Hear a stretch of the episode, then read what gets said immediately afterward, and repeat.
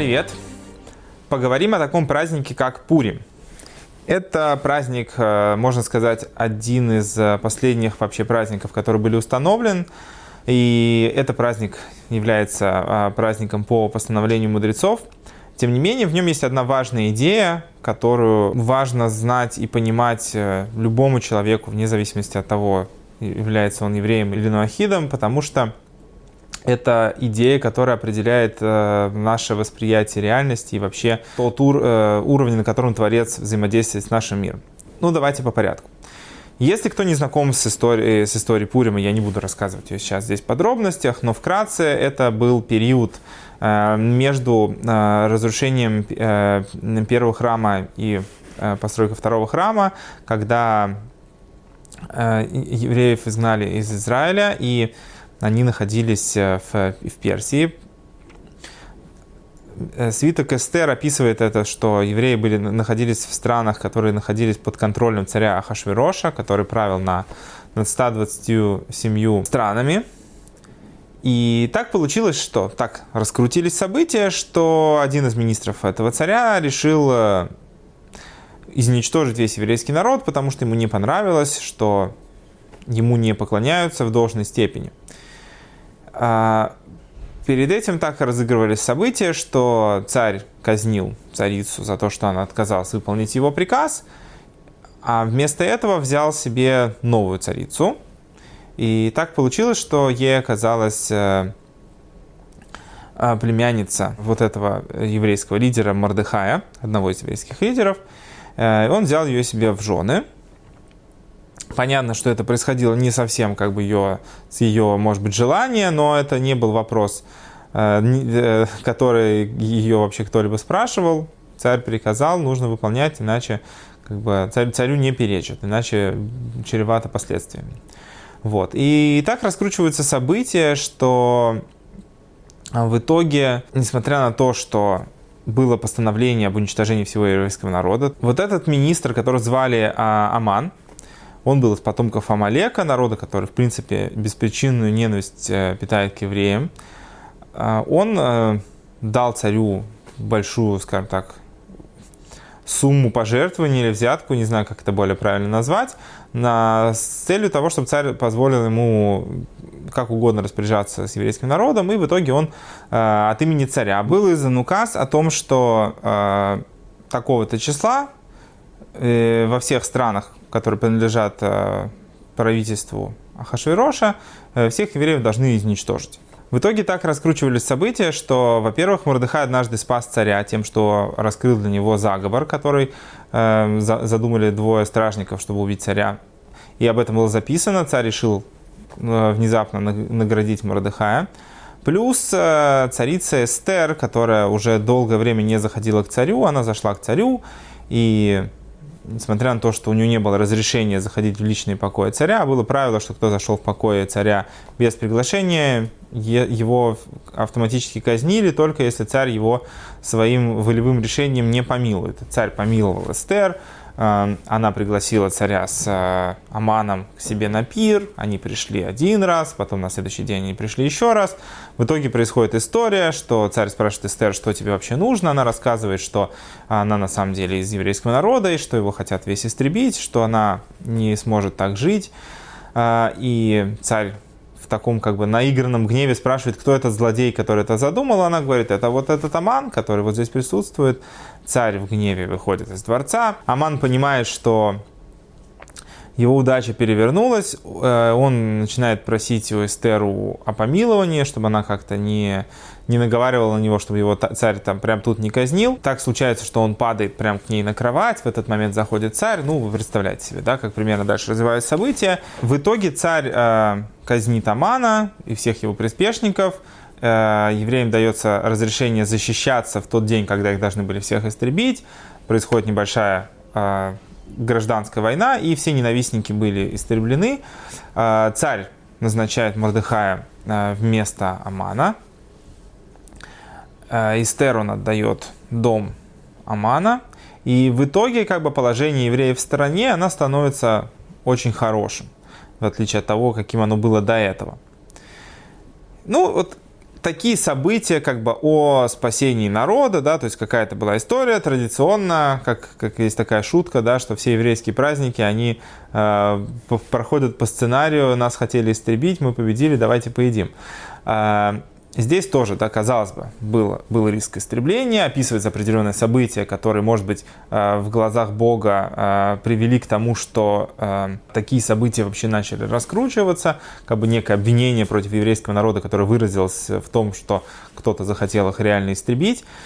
В итоге происходит какая-то череда событий, которая приводит к спасению, и, как бы, и все хорошо, хэппи-энд. Да? На этом описание событий в свитке Эстер заканчиваются. Дальше, как нам гласит история, что э, через некоторое время после этого произошло возвращение в землю Израиля и был э, построен э, второй Иерусалимский храм. Но что здесь удивительного, для чего об этом рассказывать? На самом деле происходит таких событий достаточно много, что в этом такого необыкновенного. Есть несколько важных моментов, которые в этом празднике есть, и из них будет понятно, в чем его как бы такое важное значение.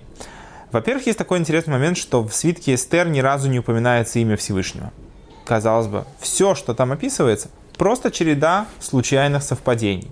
Случайное совпадение, что Мордыхай знал язык и услышал э, сговор людей, которые хотели у- у- уничтожить царя. Случайно получилось, что царь не убил э, Эстер, э, помиловал Эстер, когда она зашла к нему без спроса. Случайно происходит, что царь вспоминает о том, что Мордыхая не отблагодарили случайно Аман падает на кровать к Эстер, куча случайных совпадений, которые в итоге приводят, сначала приводят к тому, что есть обвинение на еврейский народ вплоть до риска полного, тотального уничтожения, а, а потом происходит череда событий, которые приводят к тому, что ситуация становится даже лучше, чем была до этого. Первое, что в свитке Эстер не упоминается участие Бога. Второй момент – это то, что почему этот праздник заслужил такое большое значение, то что на самом деле это был единственный, наверное, в истории а, такой, ну как бы, э, момент, когда э, был риск полного уничтожения всего народа. То есть, да, безусловно, были много других ситуаций, когда целые общины или целые страны где проживали евреев, а, издавали указы или проводилась какая-то политика по тотальному истреблению местного населения, но э, при этом сохранялись евреи, которые жили в других странах, и это не привело бы к гибели э, еврейского народа, хотя это тоже были очень э, тяжелые трагические события.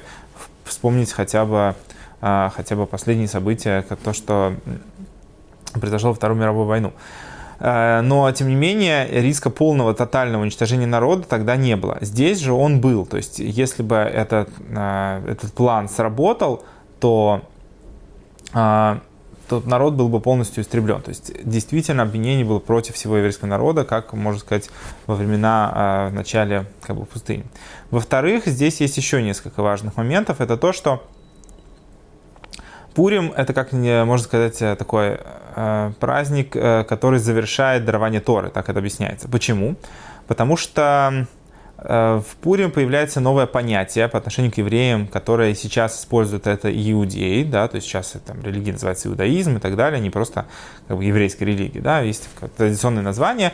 С одной стороны, это было связано с тем, что большая часть евреев, которые там находились, это были евреи из колена Иуды, но появляется новый термин, который вводит, собственно, может быть, Мордыхай лично, или как бы как-то так это получилось, то, что к этому моменту термин еврей был достаточно дискредитирован в плане того, что за все время существования как бы, первого храма, при всем том, что это был колоссальный уровень святости и раскрытия Всевышнего, э, при этом это не мешало многим людям заниматься там идолопоклонством у себя во дворе или в каких-то отдаленных местах. То есть при том, что люди верили э, в Бога и служили Ему, и, казалось бы, это было золотое время для еврейского народа, тем не менее, э, при этом параллельно существовали идолопоклоннические культы, они не были до конца искоренены, и как бы людям это не мешало. С введением нового термина иудея это э, термин, который обозначал полный отказ от идолопоклонства. То есть не только признание Бога, не только вера в Него и служение Ему определенное, а также и полный отказ от идолопоклонства. И вот это постановление об истреблении, оно было направлено именно на иудеев, да, то есть просто фи по физическому принципу, но только на иудеев. Да. И э, люди на сам, пошли на самопожертвование, что они не отказались от своей веры, не сменили свой народ все это время, и в течение года, пока примерно, пока э, развивались эти события, вплоть до этой даты, И в итоге как бы они э, были э, ну, спасены да, Творцом в таком формате. Что за уроки у этого, э, у этого праздника есть и почему он стал таким важным в еврейском народе? Вот это, казалось бы, невероятная череда событий э, Пурима, то, что не упоминается имя Всевышнего, это на самом деле показывает, что Всевышний, он управляет самой природой, что Бог это не что-то отдельное от, от природы, от этого мира, а это то, что, чему все, все подчиняется на самом деле, что Бог не приходит и не тыкает пальцем во что-то, чтобы оно вот изменилось, э, прогнулась, изменила свою природу и стала каким-то другим. А что сама природа, она тоже подчинена полностью, в полном подчинении находится от воли Всевышнего. И то, что мы воспринимаем как хаос, казалось бы, да, случайные события, мы не видим порядка общего. На самом деле все это происходит по воле Всевышнего. Ну, представим себе ситуацию. Тут мы привыкли воспринимать, что есть какие-то процессы в мире, которые можно назвать хаотичными. Ну, там, не знаю, как э, как атомы движутся в веществе, там молекулы, да, я не буду вдаваться в эти сферы, в которые я не, не настолько разбираюсь, да, есть некое движение э, там, воды, как молекулы воды движутся в воде, как волны движутся. Нам это кажется хаотичным, да, нам кажется, что каждая волна, она не похожа на предыдущую, хотя эти волны в этом месте постоянно э, бегут, и все в этом мире не повторяется. Но на самом деле, если мы упростим картину мира, представим себе, что был первичный какой-то момент, когда мир был создан, э, мы знаем, что мир создан по воле Творца, но если бы мы просто себе представили ситуацию, что мир был, как бы возник сам, да, то есть, там, не знаю, большой взрыв, как бы материя просто взорвалась, в этом случае мы можем упростить эту картину, когда есть два шарика – я беру шарик, катаю, как в бильярде, да, я ударил по одному шару, он ударил по другому, тот по следующему и так далее, и шары начали двигаться. Если мы увеличим количество шаров до, бес... до... до гигантского, нам будет казаться, что шары движутся хаотично. Но на самом деле все это подчинено просто определенному порядку, который сложился в самом начале. А, если бы мы представляли себе, что мир, а, он а, действительно ограниченный, то есть э, нету, нету Бога, нету какого-то создателя, который этим миром управляет, тогда вообще не было бы, наверное, никакого смысла в нашем существовании, и наш выбор был бы предопределен. Да, как там, не знаю, сама жизнь зародилась на планете, там сам человек появился, и вот он с утра встал и куда-то пошел, и насел на автобус. Почему так случилось? Да потому что просто первый шарик покатился, и вот так все это до сих пор катится. Зачем, почему эти вопросы в, данную, в данной модели остаются за кадром, но тогда получается, что нету ни выбора у человека, ни судьбы, ничего, потому что движение, потому что разум человека это тоже какие-то химические процессы, которые происходят в мозгу. Если нету какого-то здесь э, момента, который над этим э, вообще управляет, тогда все это просто естественный ход вещей. Нет разницы, как я поступлю, потому что уже предопределено, как я поступлю. Но это не так, потому что на самом деле есть Создатель, который управляет этим миром, и все в, в этой реальности подчинено ему, и он управляет этим, это меняется. И человеку тоже дана свобода выбора, как поступать. Да, действительно, во многом, поскольку мы живем в физическом мире, многие процессы у на, в нашей жизни подчинены там, биохимии и другим моментам нашей жизни, там, психологии, и каждый человек это набор там, детских травм, фобий и всех остальных вещей. И это тоже влияет на его выбор во многом. Но в конечном итоге он тот, кто принимает решение. Хотя бы в некоторых важных вопросах, хотя бы в тех э, ситуациях, которые, в которых у него этот выбор возникает по-настоящему. Вот Пурим показывает, что эта хаотичность, за ней тоже стоит Творец. И не просто как бы как-то, а это в, в активной форме. И так же, как э, вот этот злодей Аман, он хотел, он знал об этом. Амалек – это народ, который не, не, не, не признает Бога. Это народ, который признает Бога, но идет против. А он признавал, что есть Творец, но при этом он предполагал, что есть уровень, на котором нет разницы между там хороший человек, плохой человек, неважно. Как лотерея, как случайность. Так же, как человек, который просто Э, кидает жребий э, по случайности, этот жребий может, казалось бы, получить хороший человек, плохой человек, достойный или недостойный. Это же случай. Он не, под контроли, не, под, не подконтролен ничему, на него ничто не влияет. Поэтому он бросал жребий, пока не выпал жребий, в который действительно там э, звезда еврейского народа закатилась. Это выпало на месяц Адар, месяц, когда умер Моше. Э, то есть для еврейского народа это была колоссальная потеря. Человек, который был, скажем так, важным э, связующим звеном между э, Всевышним еврейским народом, через который пришла Тора в этот мир, э, раскрылась. Да? Поэтому он предполагал, что в этот день у него будет успех. И так к этому все действительно и шло. Но что он не учел, что вот этот хаос, который, казалось бы, эта лотерея, она тоже контролируема и зависит от воли Творца. Поэтому, когда со стороны как бы, еврейского народа были предприняты определенные действия, чтобы заслужить, э, скажем так, прощение и избавление от, от этой напасти, то в итоге на уровне случайностей, на уровне лотереи одного шанса на миллиард раскрутилось все так, что в итоге все разрешилось лучшим образом. Поэтому не нужно думать, что Бог, Он э, проявляет себя только в каких-то очевидных чудесах, там где-то, где вот э, там, если у меня там, не знаю, было в кошельке там 10 рублей, а стало 10 тысяч рублей, вот это прям чудо, это прям Бог мне прям говорит, я с тобой, ты молодец. Но во всех остальных ситуациях как бы это мир существует сам по себе.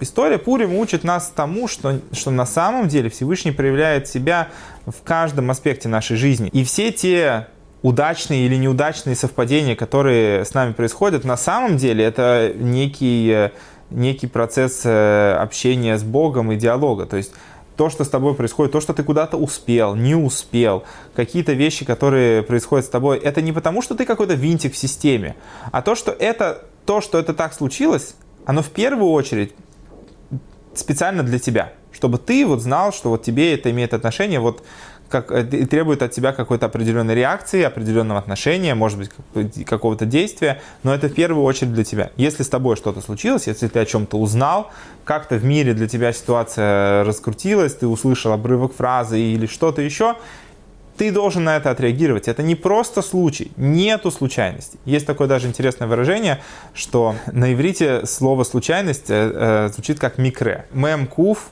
рейш гей. Если переставить эти буквы местами, то можно прочитать это как рак миашем, только от Бога. Все случайности в этом мире это только э, по воле Всевышнего так происходит. Поэтому если ты откроешь глаза, если научиться видеть эти вещи и воспринимать их соответствующим образом, то можно начать понимать, почему так происходит, и улавливать то, что Всевышний хочет тебе сказать. Вот, поэтому э, это важная идея в Пуриме, которая есть, которую нужно как бы стремиться распространить на, э, на весь год, на, как бы, на, тот, э, на свое восприятие реальности. Несмотря на то, что нет как бы, обязательства там, для нуахидов слушать э, свиток Эстер и так далее, можно устроить в этот день э, какую-то как бы, праздничную трапезу или там, принять участие во всеобщем веселье и так далее. Главное помнить, что это не, не является обязанностью, не обязательно поститься перед Пуримом и так далее. Вот. Но и эта идея, она относится ко всем как бы, людям одинаково. Поэтому дай бог, чтобы мы научились так смотреть на эти вещи и удостоились по-настоящему раскрытия Всевышнего в этом мире.